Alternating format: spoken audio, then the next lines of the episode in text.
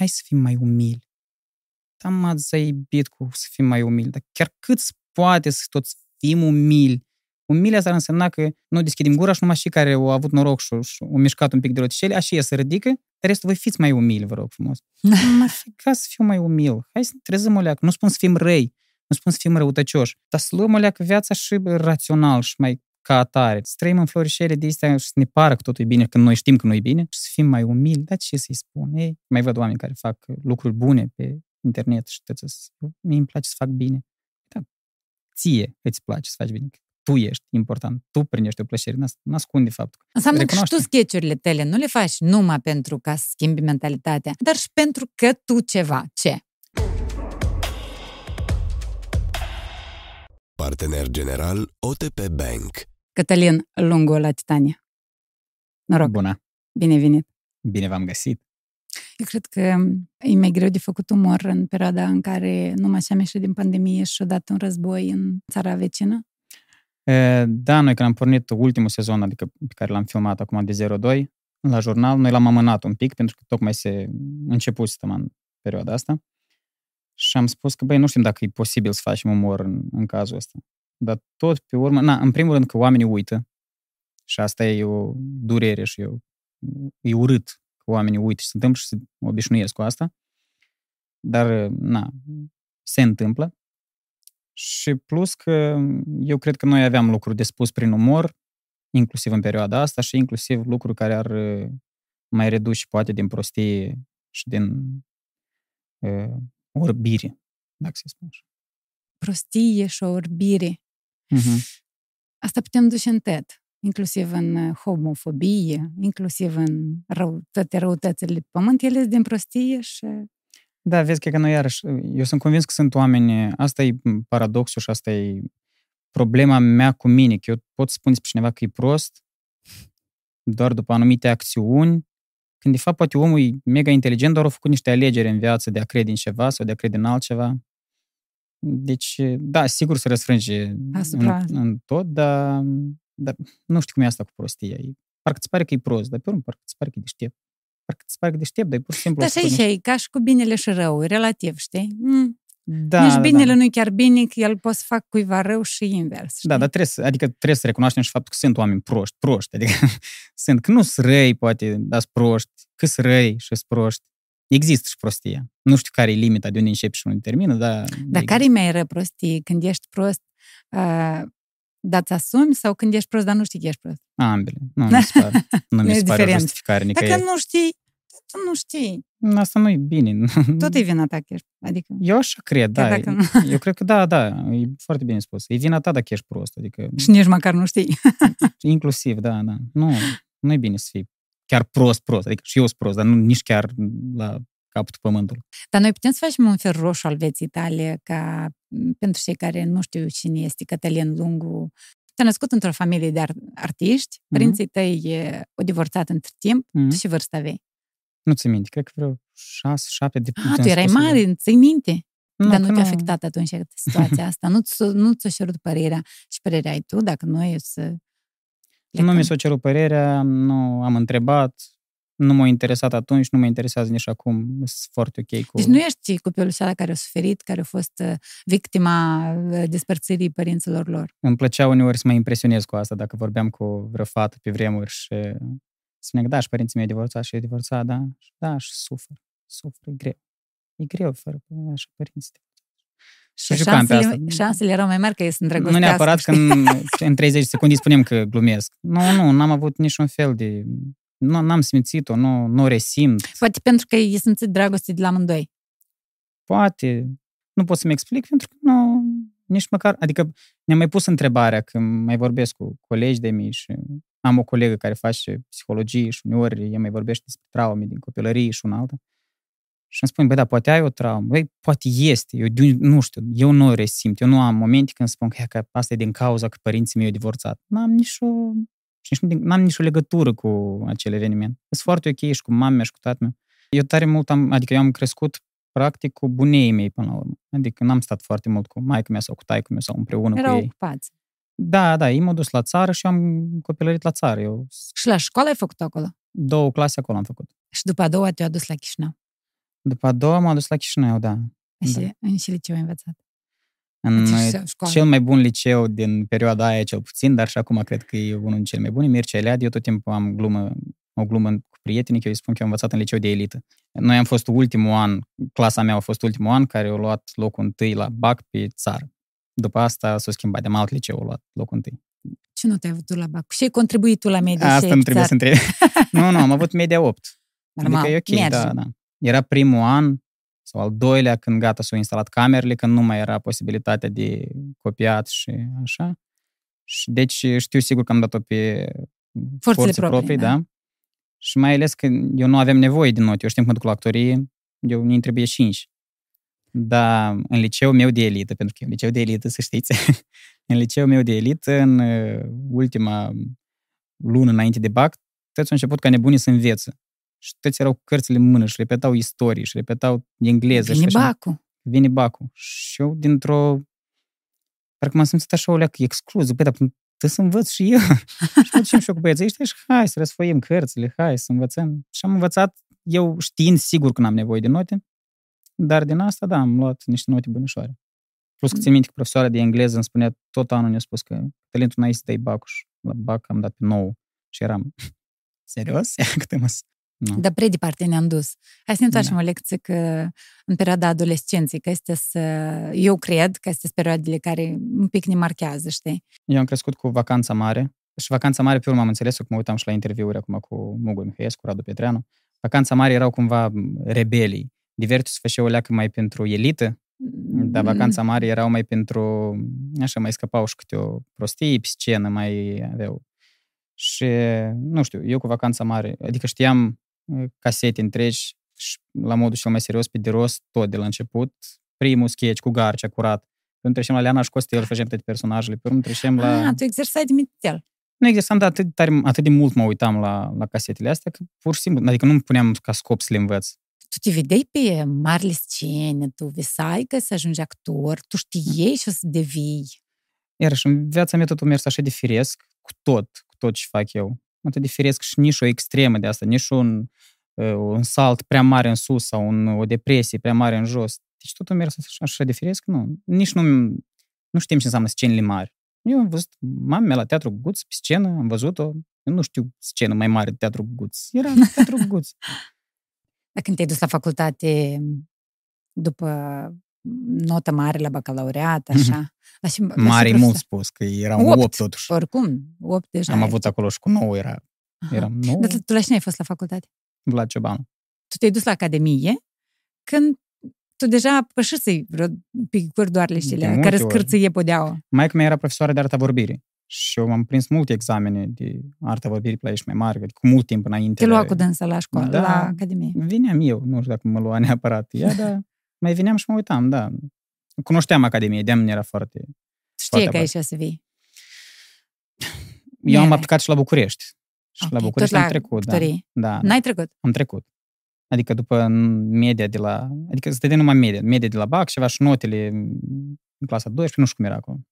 Și erau două locuri la buget și am trecut. Știu cum au sunat și mi-a spus că ai trecut.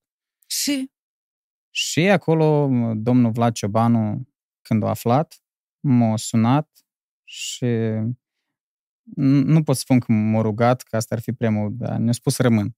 Și a insistat eh, la modul un pic, un pic meschin, aș spune eu, că acolo a jucat o leac pe emoții. Tu, într-adevăr, am avea nevoie de un așa actor. Se vede că tu gândești și eu. Crede-mă că aici, acolo sunt mulți la actorii, vin concurența e Tona. mai mare. da, da, da. Dar aici, uite, noi să avem timp, să lucrăm individual. Și nu asta m-a convins, dar... Da, îți spun, nu, nu neapărat el m-a convins, cât uh, eu nici nu sunt omul care să vrea să iasă din uh, Zona de confort. zona de confort. Nu-mi place să ies din zona de confort. Mie mi se pare chiar o prostie să ies din zona de confort. Dacă mă sunt Tu ai confortabil. dat acum peste cap toate cărțile astea Da. motivaționale. Poate, poate. Adică... Cum poate? Adică acolo tot strigă, ieși din zona de confort, antrenează-ți creierul, du-te și fă ceva nou. Mie mi se pare tu că zici- fix asta poți face în zona ta de confort, să-ți antrenezi creierul, să faci ceva nou în zona ta de confort. Adică, cred că în Moldova tot am și face. E mult de lucru ca să, ca să spun eu. Acum că nu auzi, închei tot și mă duc în București ca să ce? Că și să ies pur și simplu din zona mea de confort și acolo să am depresii și frustrări și nu știu ce. stau în zona mea de confort și lucrez pe pași, încerc să devin mai bun. Da, deci nu...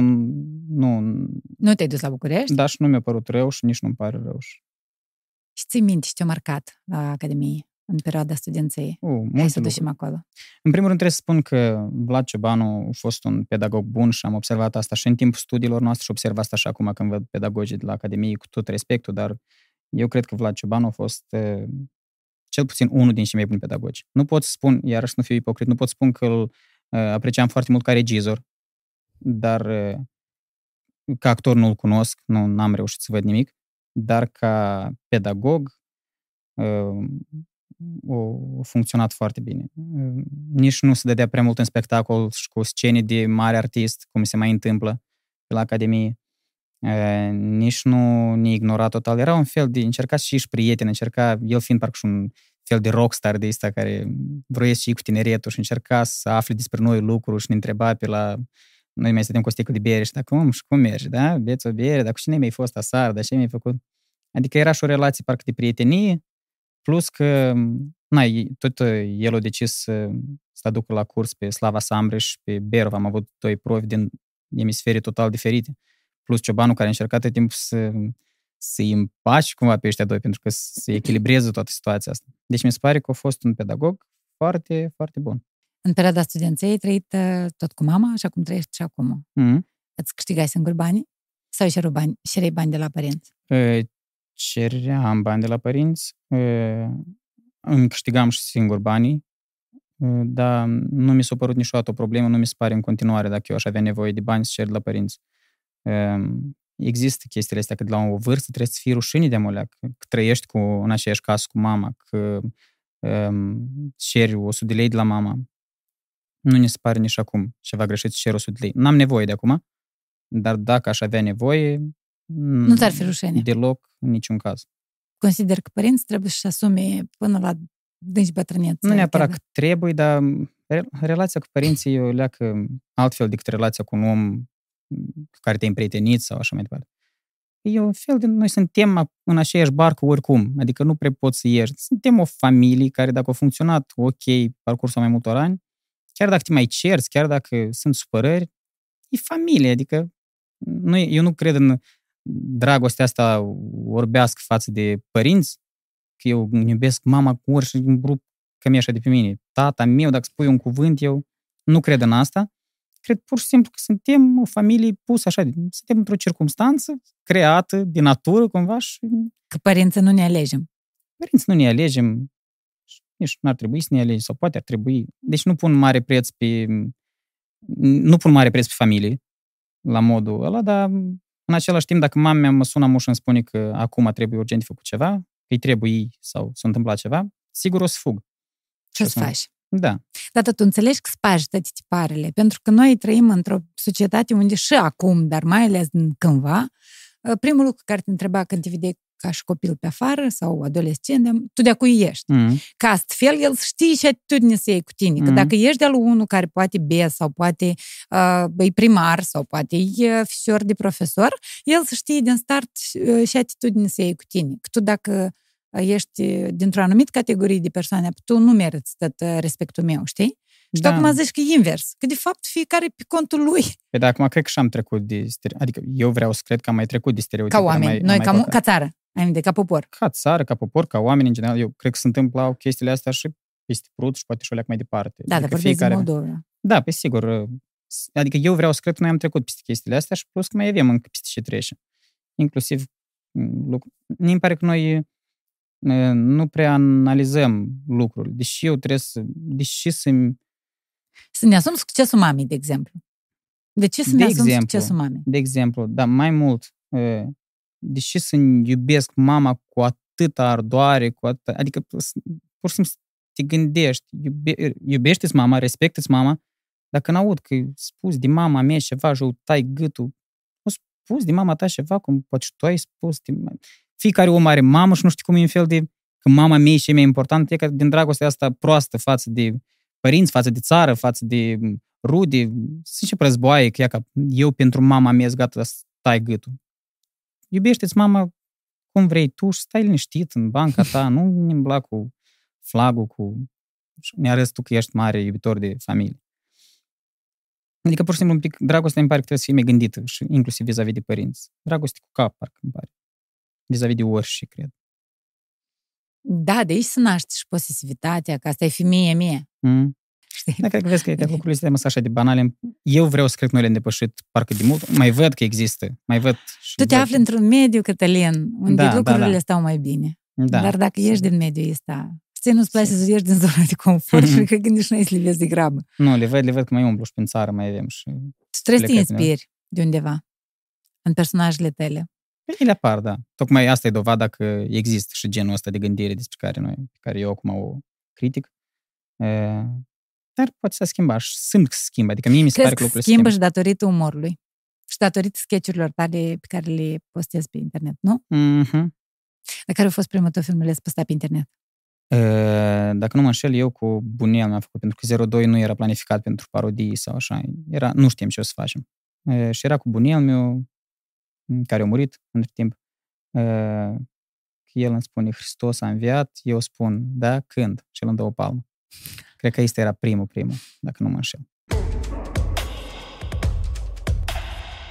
Partener general OTP Bank. Tu ești un fericit. Da, sigur, da. De ce? Adică care sunt argumentele care te te faci să fii fericit?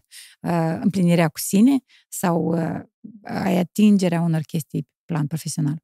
Împlinirea cu sine e, și, da, rezultate. Trăiesc din, din rezultate. Îmi pla- Nu-mi place procesul. Ne-am dat seama de curând. Nu sunt un om căruia îi place procesul neapărat, dar e, rezultatele la sfârșit. Și mai ales când, când văd rezultatele din e, retrospectivă, adică când suntem mai departe și mă uit în spate. Când te uiți ce ai făcut acum 2 ani, acum... Da, Da. niciodată nu ne-a fost rușine cu ce am făcut și nici nu cred că o să-mi fie, sau sper cel puțin. Adică muncesc mult pentru ce și fac și nu...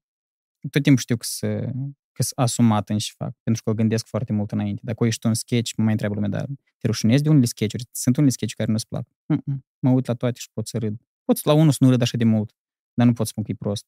E foarte bun. Da, tu înveți de la personajele pe care le joci. Mm-mm.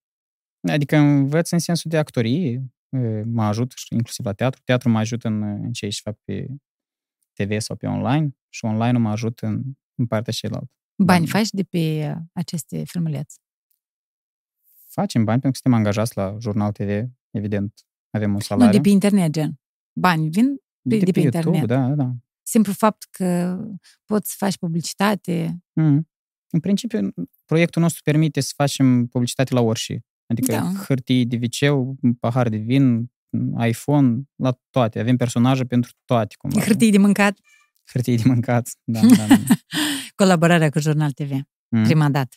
Mm. Te-a sunat ei? Ai ajuns tu acolo? În- Era cu Ana Danilescu, producătoarea generală de acolo, discutasem un pic mai înainte, ne-am văzut la o petrecere și ea cumva a întrebat și facem noi.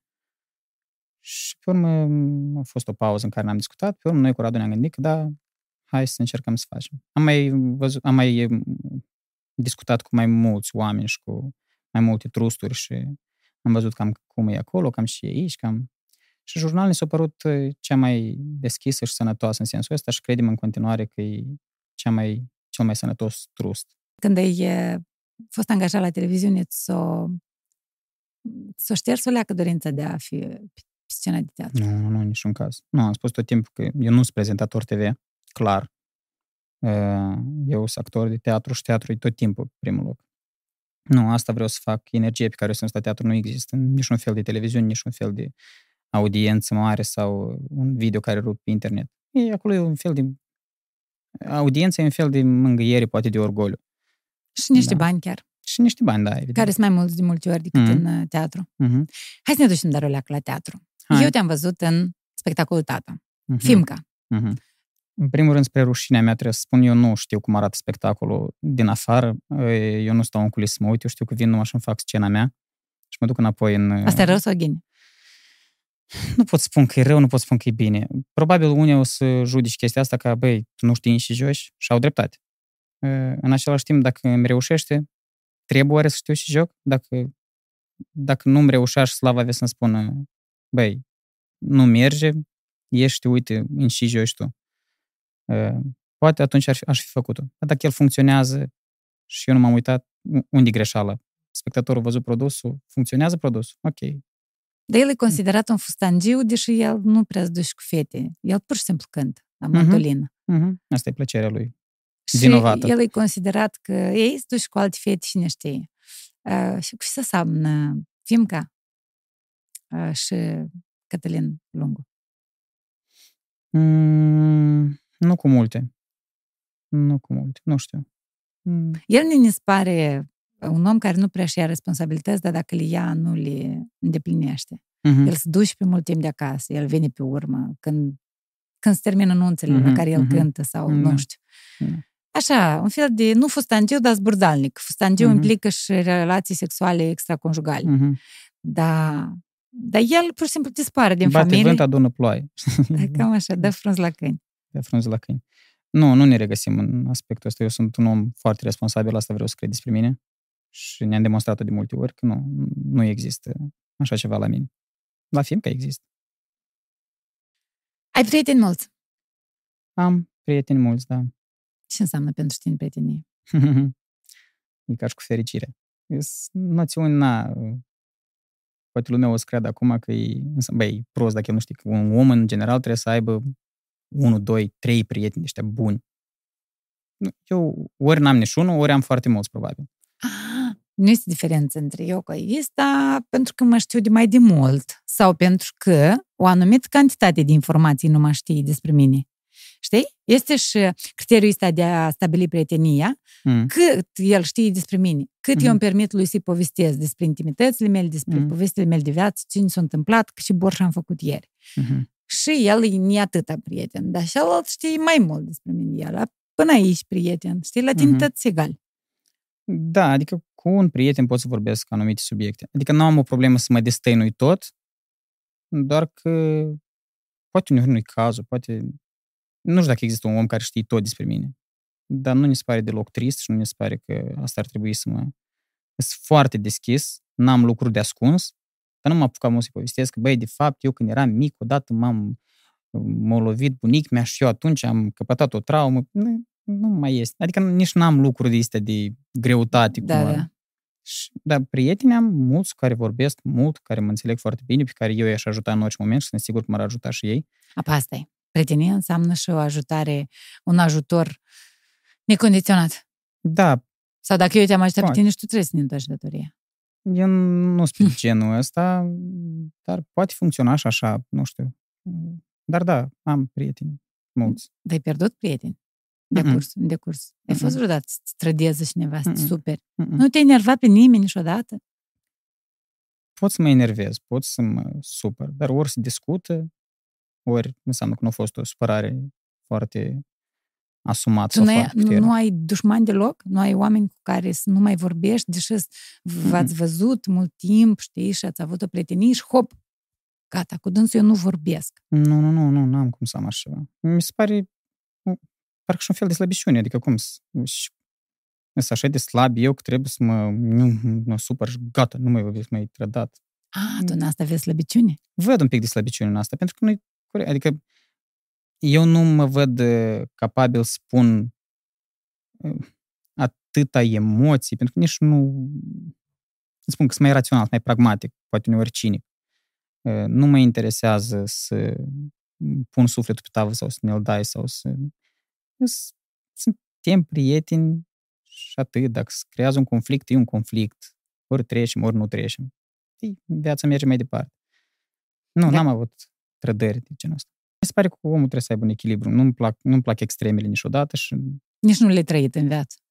nu le-am trăit că le-am controlat, cred. Adică puteam să am momente în care spun că nu, ăsta nu-i prieten sau ăsta e cel mai bun prieten sau acum am atins apogeul creației mele sau acum sunt foarte prost ca actor. Care e rostul de ce să trăiesc în extremele? Este că pot să merg cu micile bucurii și să mă simt împăcat cu mine și fericit, cum am spus. Dar cu fetele tot așa, adică cu fetele care ai avut vreo relație în viața ta, după asta vorbiți, lăsați Da. loc de bună ziua, nu e Da. ca și când gata, nu mai am ce împărți. Da, niciodată n-am, n-am avut... Tu cu toate fetele cu care te-ai culcat, iubit, avut uh, o relație de lungă sau scurtă durată, ești acum prieten. Da. Și Prieten te poate faci. iarăși, poate mult spus. Nu înseamnă că noi ne telefonăm și ne spunem povești despre alți fete sau alți băieți. Asta tot poate fi excitant și poate fi un departament nou pe Pornhub. Poate. Despre sex în cercurile voastre de prieteni se vorbește des? Nu. Este Adică- adică... sexul o temă care unește uh, generația de la 20, 25, 26 de ani, zona asta. Niciodată și tot timpul ne-a, plă- ne-a, ne s-a părut uh, oarecum urâte discuțiile astea astea? ale- ale băieților mai ales, care se laudă cu ce-a mai făcut el. Performanțe sexuale. Da, da, da. Nu, Da, ni se pare- eu... nu ni s-a părut, Pe- nici nu ni se pare interesant. Adică putem să facem un, o discuție amuzantă pe subiectul ăsta, putem să ne distrăm sau să vorbim, dar la modul că să o luăm prea în serios discuția de genul ăsta, nu știu. Nu, nu-i temă tabu, dar nici nu mi foarte aproape de discuție. Adică nu am de ce. Nu mă distrează. Ai iubit vreodată două femei concomitent? Mm-mm. Mă refer la sentimente, nu de a face dragoste. Mm, Nu, nu, nu, nu. nu. Nici una, nici alta. Mm, Una sigur nu. Adică de iubit emoțional a, două femei odată, nu. Mhm. Dar cealaltă, da. Dacă mă întreb dacă am înșelat, da. Adică dacă asta e întrebarea. Nu, sex în trei te-am întrebat. Ah, ok, nu. Dar dacă ai înșelat? Da. Ai înșelat. Mhm. Conștient. Conștient. Da, I-ai cum- spus? Da, inconștient cum ar fi. Uh, bat. Uh, adormit Uh, și... beat. Beat eram, dar niciun caz inconștient. A, știai precis ce faci. Și a doua zi ai Sigur. povestit fetei pe care ai înșelat-o. Ce ai Mhm. făcut? Mm-mm. Știam că preotul... Dar îți pare rău. Mm, Regret și îți pare rău. Știu sigur că nu, de atunci nu o mai fac și nu o să mai fac niciodată. Dar de ce? Ți-a părut murdar? M-am simțit un pic uh, ciudat. Ciudat Chiar înseamnă dacă- vinovat?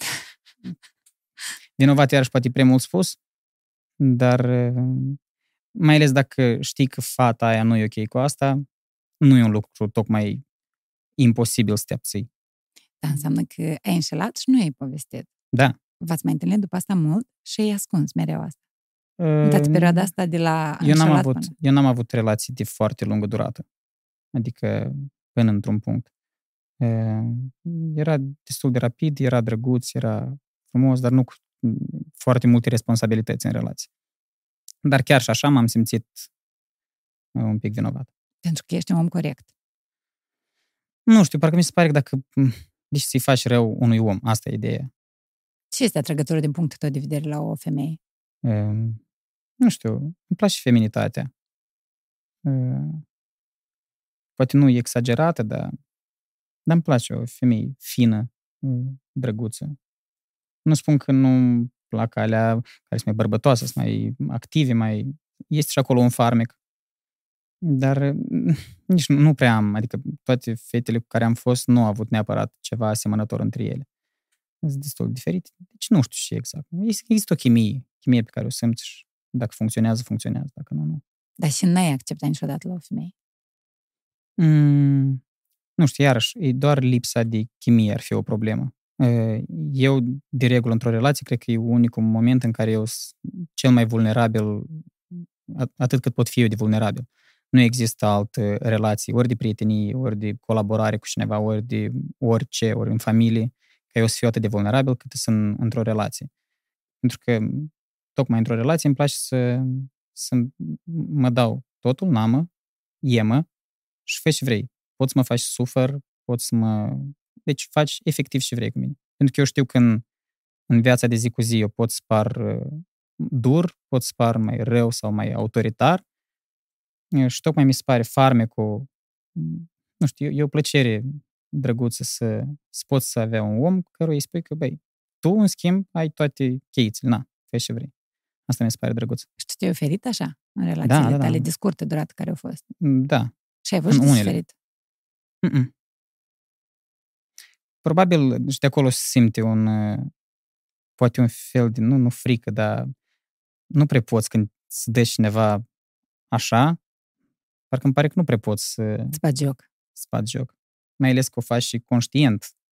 Și o chestie asta o și spun. Adică dacă îi s- mă faci să sufăr, eu n-am nicio problemă. E, mă, eu cum vrei tu așa. Probabil, La dar tine plus așa că e. dacă există relația și funcționează, se schimbă lucruri. Unul își spune, e, unul spune ce îl deranjează, altul spune ce îl deranjează. Dar tu spui? Și te deranjează? Ești direct în sensul ăsta? Mm. Crezi că un bărbat trebuie să fie direct în relația lui sau trebuie să măgulească? O, doamne, eu cred că trebuie să fii direct, dar nu funcționează. nu funcționează așa lucrurile. Eu, după dorința mea, aș fi cel mai direct posibil. Dar, din păcate, am înțeles uneori că trebuie să nu faci asta. Cum ai înțeles? Ai spus și s-a dat un pumn în nas, Nu neapărat, exagerat dar- vorbind. Discuția m, se transformă în zona în care eu n-aș fi vrut să se transforme. Adică era mai bine să... Dă-ne un exemplu. Mod Vă aștept, deranjat, mod deranjat că, nu știu, deci o spun, o fake-uiesc acum. Nu Ok. pot să- Mod deranjat că te-am așteptat eh, 10 minute în plus afară. Și eu spun direct și nu-i, nu-i ca și cum eu gata, asta m-a deranjat, mie nu mă deranjează nimic la modul ăla grav. N-am, n-am așa ceva. Dar, de exemplu, aș spune asta și spun, da chiar și chiar nu poți să mă înțelegi că eu acum am avut o leac să mă machez mai mult și pe urmă din asta ies un fel de discuție. Nu, eu te înțeleg, dar și i- apare un conflict și se duce într-o, într-un conflict care nu trebuie să înceapă. Nu avea de ce, pentru că eu nu eram atât de supărat. Eu doar am spus-o direct și atât. Și puteam să nu spun chestia aia, pentru că nici nu mă dorea atât tare. Și nu o spuneam, nu se întâmpla nimic și nu am Mai departe. frumos și vesel mai departe. Da. Cred că asta mi se întâmplă doar în, în relațiile cu persoana iubită. Nu mi se întâmplă în, în relația de zi cu zi cu altcineva. Eu sunt direct și nu mă interesează părerea lui și... Nu, nu, nu părerea lui. Părerea lui despre faptul că eu sunt direct. Nu. Dar tu crezi că ești jignit de-a lungul vieții tale de adult Mhm. a, pe cineva grav? Mhm. Ai, Dar, Dar... ai făcut pe cineva să sufere? Da, Ești conștient? da. Poți povestești despre asta? Adică s-a întâmplat mm. o chestie în care tu, poate nu neapărat regreți, pentru că tu poate Mm, nu ai regret. făcut și un lucru bun prin asta, Mhm. dar știi sigur că prin acțiunea, vorba ta spusă, uh, omul și-a avut de suferit. Jignesc constant. Tu jignești? Da, nu, la modul super oamenii constant, îi fac suferi constant, pentru că eu sunt direct și oamenii, sunt mulți oameni care nu vor să audă asta direct sau nu uh, nu sunt pregătiți sau nu mă cunosc și cred că asta e cu răutate, cu... Dar uh, nu e cazul și oamenii care mă știu de acum din cercul meu de prieteni sau de cunoscuți, știu că eu sunt un om bun, uh, inclusiv omul care consideră că eu l-am jignit, eu sunt gata să-l ajut oricând și să-l susțin și să, așa. Dar, uh, nu știu, oamenii se supără. Oamenii se supără pentru că tu ești sadic sau pentru că tu Nu. ai alte scopuri în uh, directitudinea ta și în faptul că tu îi jignești. De exemplu, pentru mine când lucrăm la un produs, fie sketch, fie acum că lucrăm la o emisiune nouă, pe mine nu mă interesează povestea din spatele omului atunci când eu lucrez cu el. Nu mă interesează că tu ai acasă o pisică bolnavă, nu mă interesează că tu ieri ai plâns, nu mă inter... mine mă interesează produsul să iasă foarte calitativ. Noi suntem după asta prieteni, noi suntem și în timpul filmării suntem prieteni, dar te rog frumos să ai grijă de lucruri pe care tu trebuie să-l faci în asta. Și atunci poate să apară, băi, de el chiar nu știe ce am eu acasă, de ce el vorbește așa cu mine? Sorry, eu știu ce ai acasă, dar nu mă interesează cât timp suntem aici. Dacă tu ai, să ai, ai nevoie de ajutorul meu ca să-ți duc pisica la veterinar că tu nu poți, eu o să mă duc și o să iau pisica și o să o duc la veterinar, pentru că nu sunt un om rău. Dar uh, jignesc prin, uh, probabil atunci când lucrez cu cineva. Poate atunci jignesc. Sau supăr pe cineva. Ți-ai pus întrebări de genul sensul vieții Clar. și perioada prima dată. Mm, Micuț, mai, adică cum? Doar că să îți dea astea puierire atunci, logic. În sensul Alea cele care vieții. ți le amintești, gen cu cine le discutai. Cu nimeni. Doar eu. Eu vorbesc foarte mult cu mine. Eu am interviuri de astea acasă, o tonă.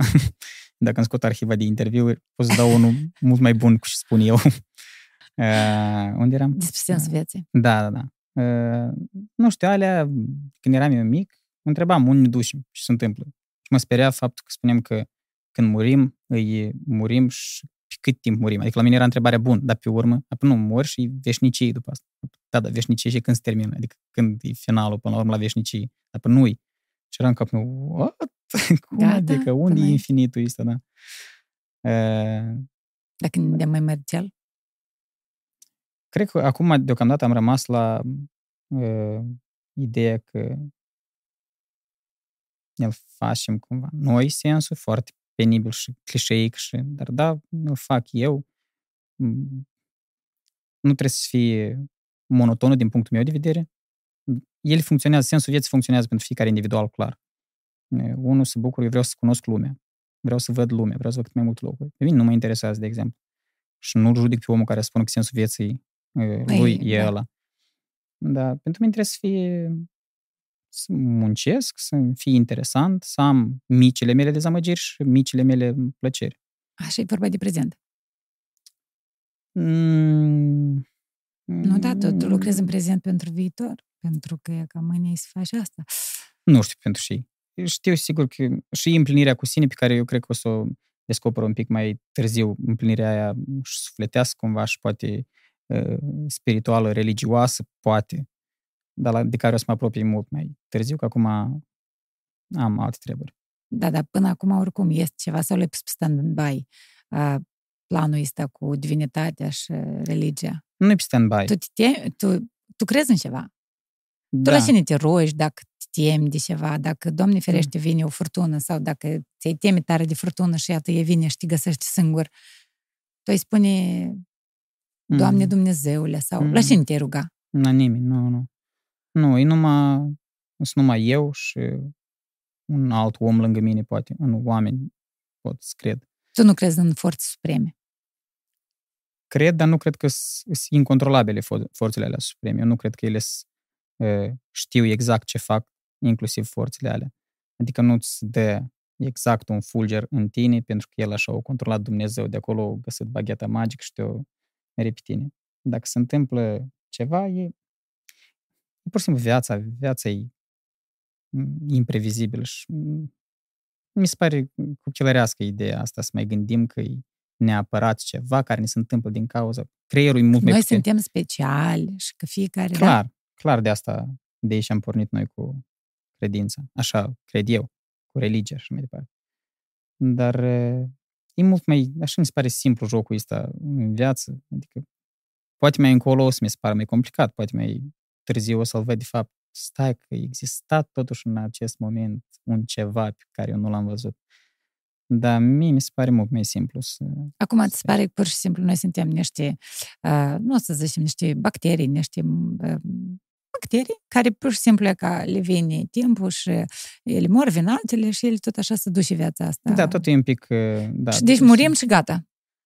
Tu așa crezi eu acum? așa cred acum. Ai Sau chiar dacă, terminat. chiar dacă nu mai există chestia asta cu reîncarnare.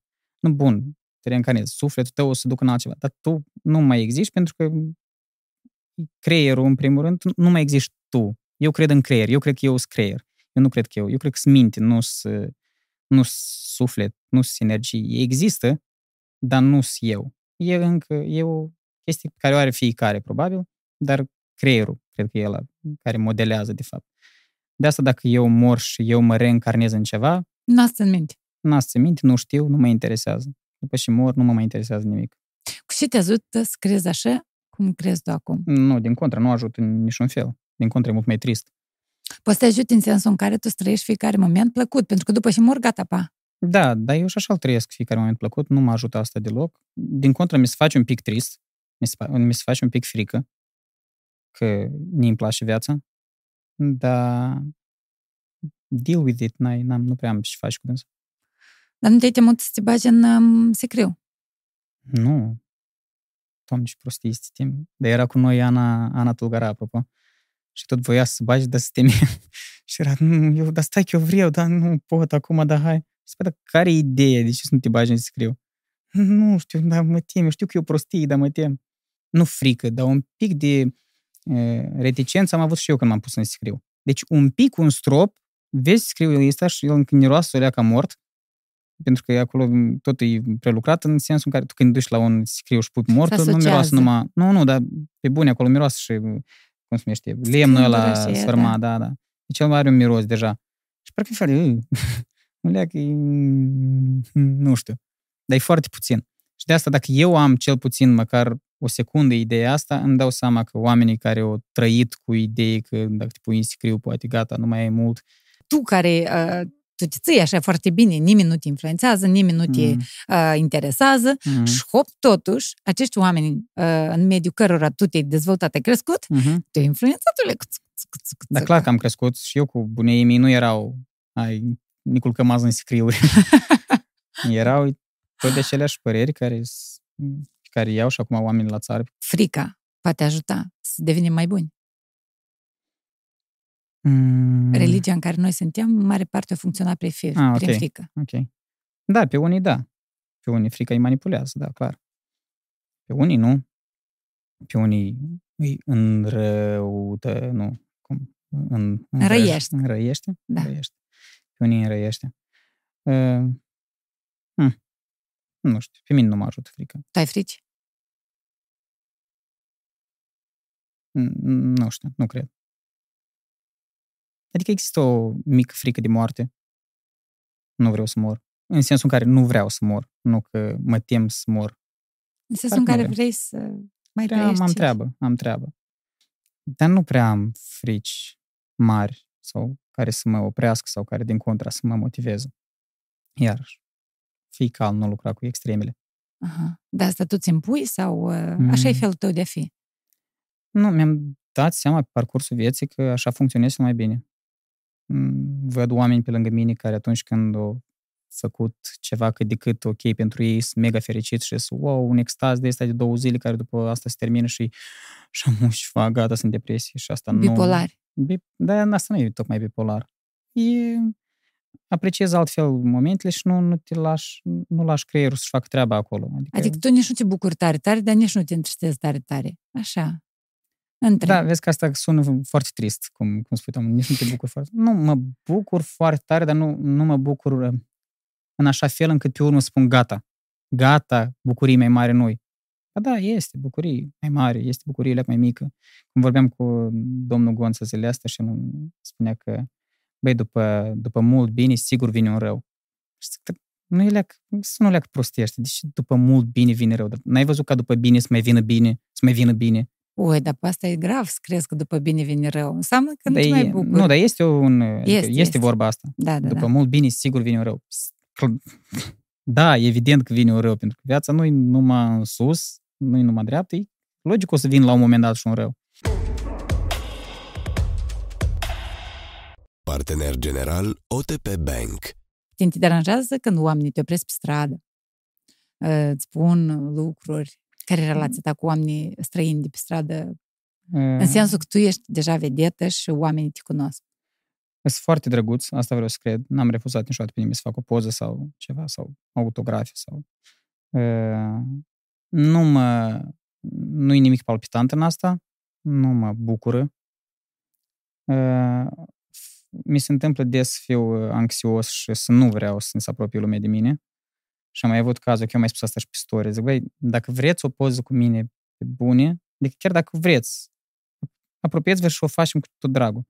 Dacă simțiți că voi ia uite, pe să fac o poză care ții nu-ți trebuie, de fapt, nu- adică n-ai avea de ce să o faci, hai să nu o facem, vă rog, eu nu, nu-mi place tare să, să fiu abordat. Dar, eh, dar niciodată n-am refuzat în același timp, adică nu a fost vreodată că eu să fiu, un- nu lăsați-mă, că nu pot să fac acum, că sunt foarte jos, moral. Nu, nu, vreau să, și mă bucur și oamenii încă mă mai întreabă că după ce facem poză, îi spun mulțumesc și eu îmi spun eh, vă mulțumesc vouă. Și a fost o dată, dar pentru ce să ne mulțumești? și încep să explici că, băi, faptul că voi mă urmăriți, e, e clar, eh, clar trebuie să vă mulțumesc, că asta înseamnă apreciere. Dacă tu vii să faci o poză cu mine, înseamnă că chiar apreciezi ce aici fac. Asta vreau să Și, cred eu. uh, s- munca mea este... Da, Are, are un scop. Da, că nu da, fac... da. Dacă aș fi singur pe pământ, eu n-aș face sketch-urile astea, nu? Da, nu știu. Dar cred că, cred că nu, într-adevăr. Bun, există mai departe, adică există și scopurile pe care mi le pun eu cu proiectul sau cu mm, imaginea mea publică. ce Aplicat. vreau să fac Care e eu. scopul? Uh, în primul rând, cred că e basic și ce a fost și la început și și acum, uh, să dezvolt un pic de autoironie în oameni, să mai uite că ei sunt cei mai importanți și că ei sunt atât de gravi în tot ce ei își fac și să ei schimbă lumea la modul acum eu sunt dita mai omul. Mm, trebuie să ne luăm un pic un, un de râdere, poate. Sau să râdem de noi, cel puțin. și autoironia ar fi scopul ăla. Să fii autoironic. În general, să poți înțelege ironia și mai ales să fii autoironic înseamnă să fii peste medii de înțelept și inteligent. Poate, dar dacă nu merge cu binișorul, noi o forțăm. Cred că noi forțăm o leagă lucrurile. Dar eu sper că la un moment dat, oricum, oamenii o să înțeleagă, băi, cred că trebuie să, să nu mă iau așa de mult în serios, că n-am de ce. Cred asta. Chiar Tu vreau. știi cine sunt eu. Da, tu știi cine sunt eu.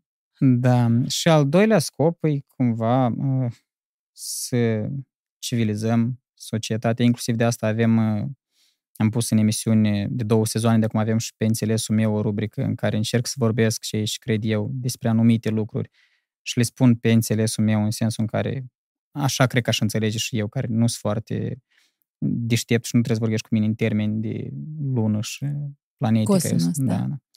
da. Uh, și tocmai de asta, ca oamenii, și am avut tineri care tot așa mă mai opresc pe stradă și care sunt, băi, tot îmi place, dar pe înțelesul meu, eu o chem pe mama să uite la pe înțelesul meu ca să Am arăt. văzut și eu. Și asta uh, mă, mă face să, să cred că avem un cuvânt de spus. Și văd și feedback-ul pe net la asta, chiar mă uit la comentarii, că e interesant să văd ce respiră oamenii și să văd cam câți sunt în sentiment cu mine și în aceeași idei și cât empatizează. Și văd lucruri tare, tare drăguți. Văd și lucruri care, ei, nu te băga acolo, nu te pricepi. Dar pe înțelesul meu este rolul și șlocul în care tu practic nu joci, tea- nu joci. Mm-hmm. Ești da, tu. îți Pe așa ni sparnia. La prima ediție, când a fost prim pe înțelesul meu, acolo a fost un comentariu. Eu încă aștept acolo. Nu, Da. ideea e că eu tine te văd așa, a, încercând să convingi oameni care sunt homofobi, care sunt rasiști, care sunt... Rar, adică tu stai să, să le explici, rar, să, rar mă să-i implic. convingi. rar mă implic în discuții de genul ăsta și o fac doar cu oameni care sunt importanți pentru mine sau care, care contează cumva. Tu ai convins pe cineva vreodată împotriva Da, homofobiei? cred că da. Pe cine? Uh, Și cum? cred că pe maică mi-am scos un pic din zona aia, că maică mea... Eu și eu am fost homofob la un moment dat. Și... Până te-ai pupat cu un băiet. nu, mult înainte. Până te-ai pupat cu tot clasa. Mai înainte. Ok. Uh, dar da, tot eram, cum băi, tu ai bărbați și... Și asta e ideea, că tu nu-ți pui nici o întrebare acolo. Tu ai spus, cum e doi bărbați și de-am îți duci imaginația departe și ești gata. Tu... Dar dacă stai și nu mult, nu cred că trebuie să stai mult să te gândești la, la să deșghioși un pic, să mergi un pic, să-l ramifici. Nu cred că e tare greu acolo. Și te gândești, "Mm, a, deși homofob pentru și... Și am avut, țin minte că într-o vară am fost eh, cu toată familia, eh, familia mare cumva, adică cu mai mulți membri, unde acolo majoritatea era homofobă și am avut și discuții de genul ăsta și le-am spus atunci când m-am șupat cu băieți și le-am spus la tăți, eh, am vorbit foarte mult. Ai și... spus la tot neamul. Da, da, da. Te-ai spovedit. Și eram și la niște pahare de vin și s-a dus departe discuția și ajungem eu cu, cu vărmi, nu mai, mai reușim să ne mai ținem până dimineață și de ducem la culcare și parcă ne se pare că ceva acolo, câte, câte o sămânță de ceva îmi pare că, că puneam.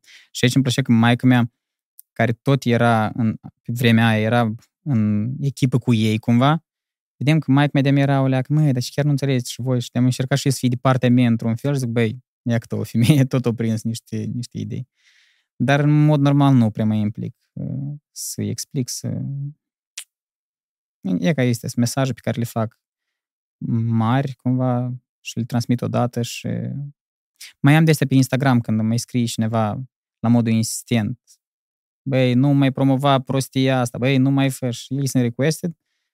Și pe urmă zic, băi, am de să-i răspund. Și am așa că să vorbesc cu un urmăritor, să vorbesc vreo o oră de vreme Înscris. pe argumente, pe s- subiect și la urmă, da, înțeleg și poziția ta.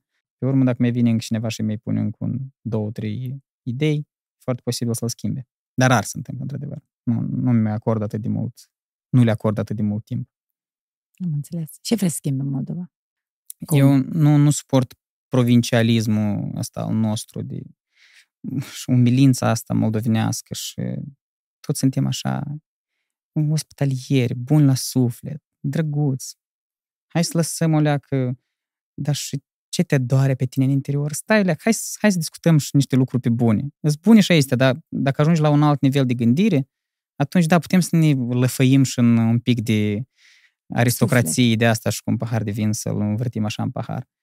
Dacă timp noi suntem doar umili și doar ospitalieri și foarte buni la suflet, ele acolo ascund mult mai... Adică omul care de la țară care spune noi că e foarte bun la suflet și primitor, ei sara bea câte un pahar de gin și s-o ușit acolo în ogradă.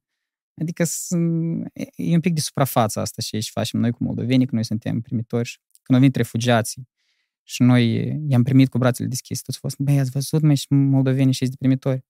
Știți, ei s-au cat în pantaloni, că acolo e război. Hai să o luăm și pe varianta asta.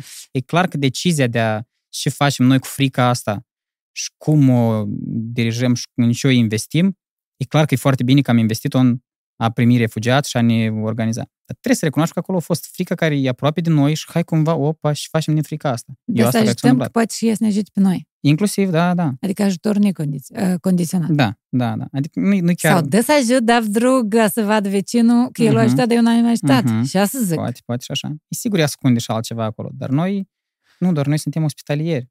Suntem, dar avem și de desubturile noastre pe care ar fi bine să le discutăm și le să ne civilizăm. Ap care sunt de desubturile noastre care ar trebui să le discutăm?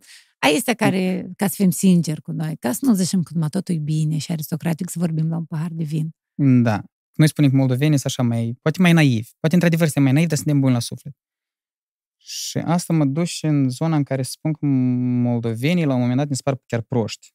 Adică dacă tu recunoști că ești naiv și bun la suflet, tu nu vrei să faci nici în sensul ăsta. Adică nu putem chiar să, să gândim o leacă.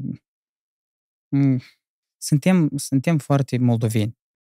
Eu țin că am fost la o gala premiilor Unitem și acolo s-a urcat pe scenă o, o cunoscută personalitate din lumea teatrului și de pe scena aia, unde stau în sală, stau foarte mulți oameni importanți de teatru și spune că hai să fim mai umili. Dar m-ați zaibit cu să fim mai umili, dar chiar cât poate să toți fim umili? Umili asta ar însemna că mm, nu deschidem gura și numai și care au avut noroc și, și au mișcat un pic de roticele, așa se ridică, dar restul voi fiți mai umili, vă rog frumos. Mă ca să fiu mai umil. Hai să trezăm o leacă. Nu spun să fim răi, nu spun să fim răutăcioși. Dar să luăm o leacă viața și rațional și mai ca atare. Nu, să trăim în florișele de astea și să ne pară că totul e bine când noi știm că nu e bine și să fim mai umili. Dar ce să-i spun? Ei, știu, acasă tot îți bați femeia.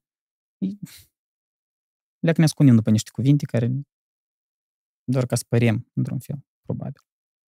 Dar nu suntem umili, de fapt. Noi mm. cerșim o atenție prin umilința mm-hmm. asta care mm-hmm. o afișăm, că altceva nu avem și scoate.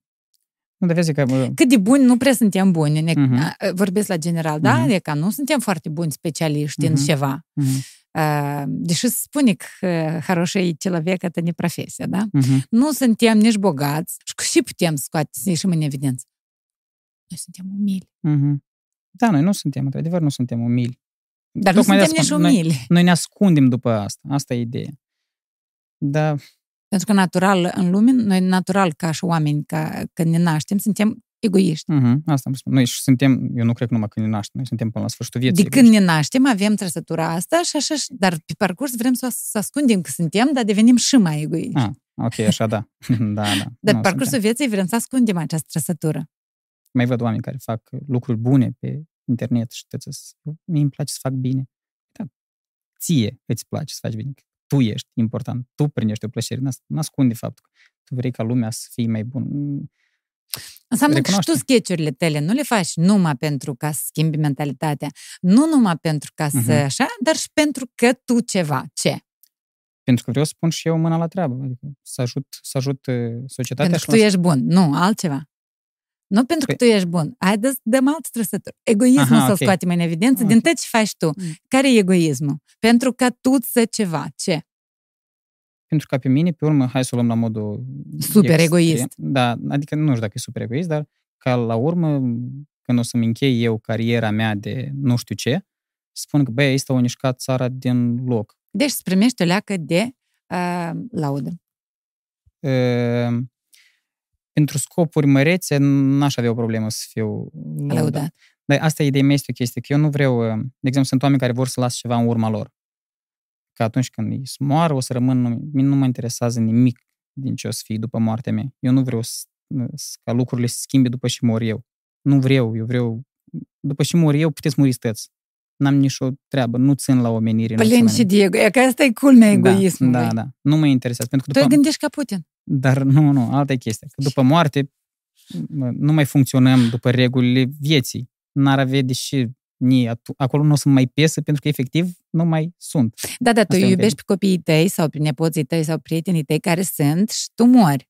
Dar tu, sunt, tu ești sigur atunci când înainte să mori că ei o să se bucure de ce ai lăsat tu. Ai adus apă în pustietatea satului tău n-are apă. Tu ai tras apă pentru că ești tu bogat și poți să-ți permiți. Respectiv, tu mori, dar după asta cineva se bucură. Dar tu ai murit. Tu Nu da, mai- dar tu înainte Dar nu să mai mori te contează. Nu mai contează. Contează numai înainte de moarte. Noi despre egoism vorbeam și tu ai dus egoismul în cealaltă parte. Mie mi se pare doar egoism aici. și Nu mai există. Faptul că eu înainte de moarte cu o secundă spun că ah, că vreau să trăiască bine, pe urmă nu mai contează efectiv nimic.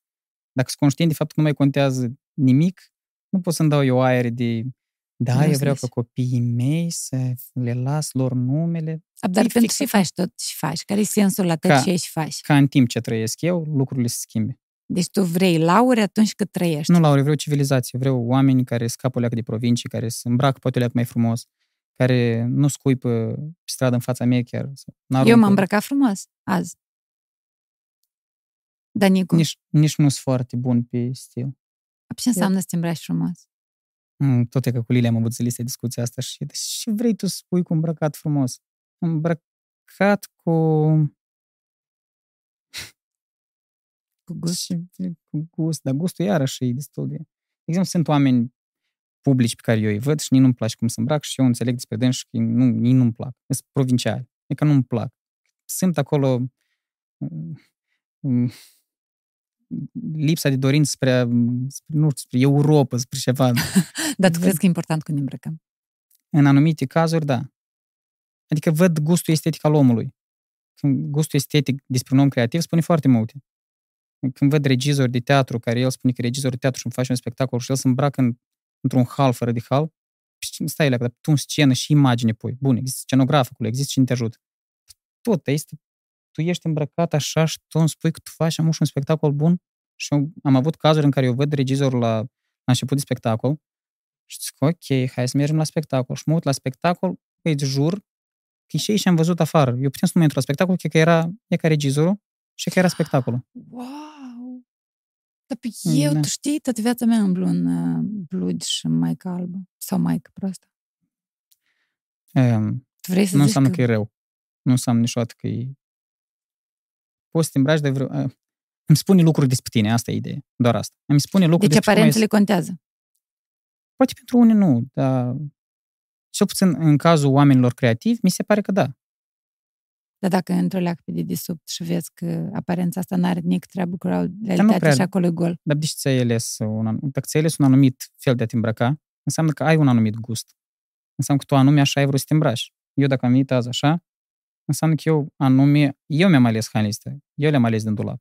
Că e mai bine, că e mai rău, dar eu le-am ales. Despre mine pot să spui ceva. Ori că azi am venit uh, nu tare Necălcat. impresionant. Ori că sunt necălcat. Asta poate să spun Și, și de despre mine. exemplu, faptul că tu nu prea îți pasă cum arăți. Mm-hmm. Da, adică poți să spui lucruri despre oameni, mai ales despre oamenii creativi. Spune-ne și scoți la Jurnal TV pe final. În Eh, toamnă sau când? Da, din toamnă proiectul se numește Vreau la țară. Uh, Chemăm patru persoane publice, le ducem la țară unde muncim. Dacă interviul ăsta o să iasă mai rapid de, de toamnă, dragi invitați, dacă alegeți Da, să da, veniți, iese. dacă alegeți să veniți la noi la emisiune și eu vă rog să veniți și na, am trimis multe mesaje și mulți au acceptat, să știți că acolo o să muncim pe bune. Adică lucrăm la modul cel mai serios, pentru că sunt oameni care vin și da, să lucrăm, să facem pentru camerul leac și ne oprim, nu?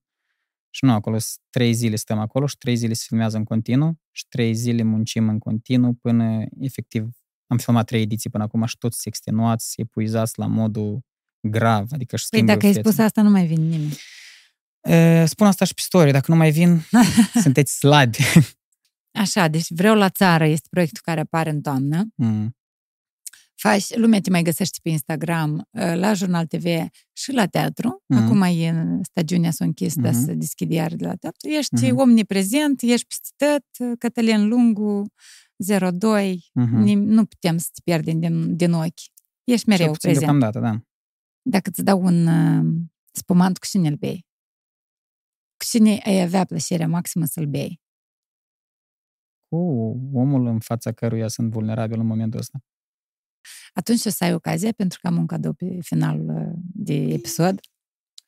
Am o spumant de la maestru și ei uh, au sloganul Excelența are nume, iar tu, sunt sigură, că dai dovadă de excelență prin ce ești faci. Bum! Pe Instagram, la Jurnal TV, la teatru. Da, Mult succes mersi în frumos. continuare și mersi că ai venit. Hmm, mersi mult, pahare. Eu chiar ți-l dau. A, da? Adică, da? Și pahare chiar îți trebuie. Eu o spun pe story dacă ne-l dat sau nu. Nu, eu, ți-l, eu chiar ți-l Ah, dau, mersi, adică mersi. uh, foarte mulți invitați zic la final, de chiar ne-l dai sau... uh, Nu, nu, nu, eu chiar ți-l dau. Mersi, mersi frumos. Cu mare Pahare. drag. Mersi că ai venit. Mersi ție. Partener general OTP Bank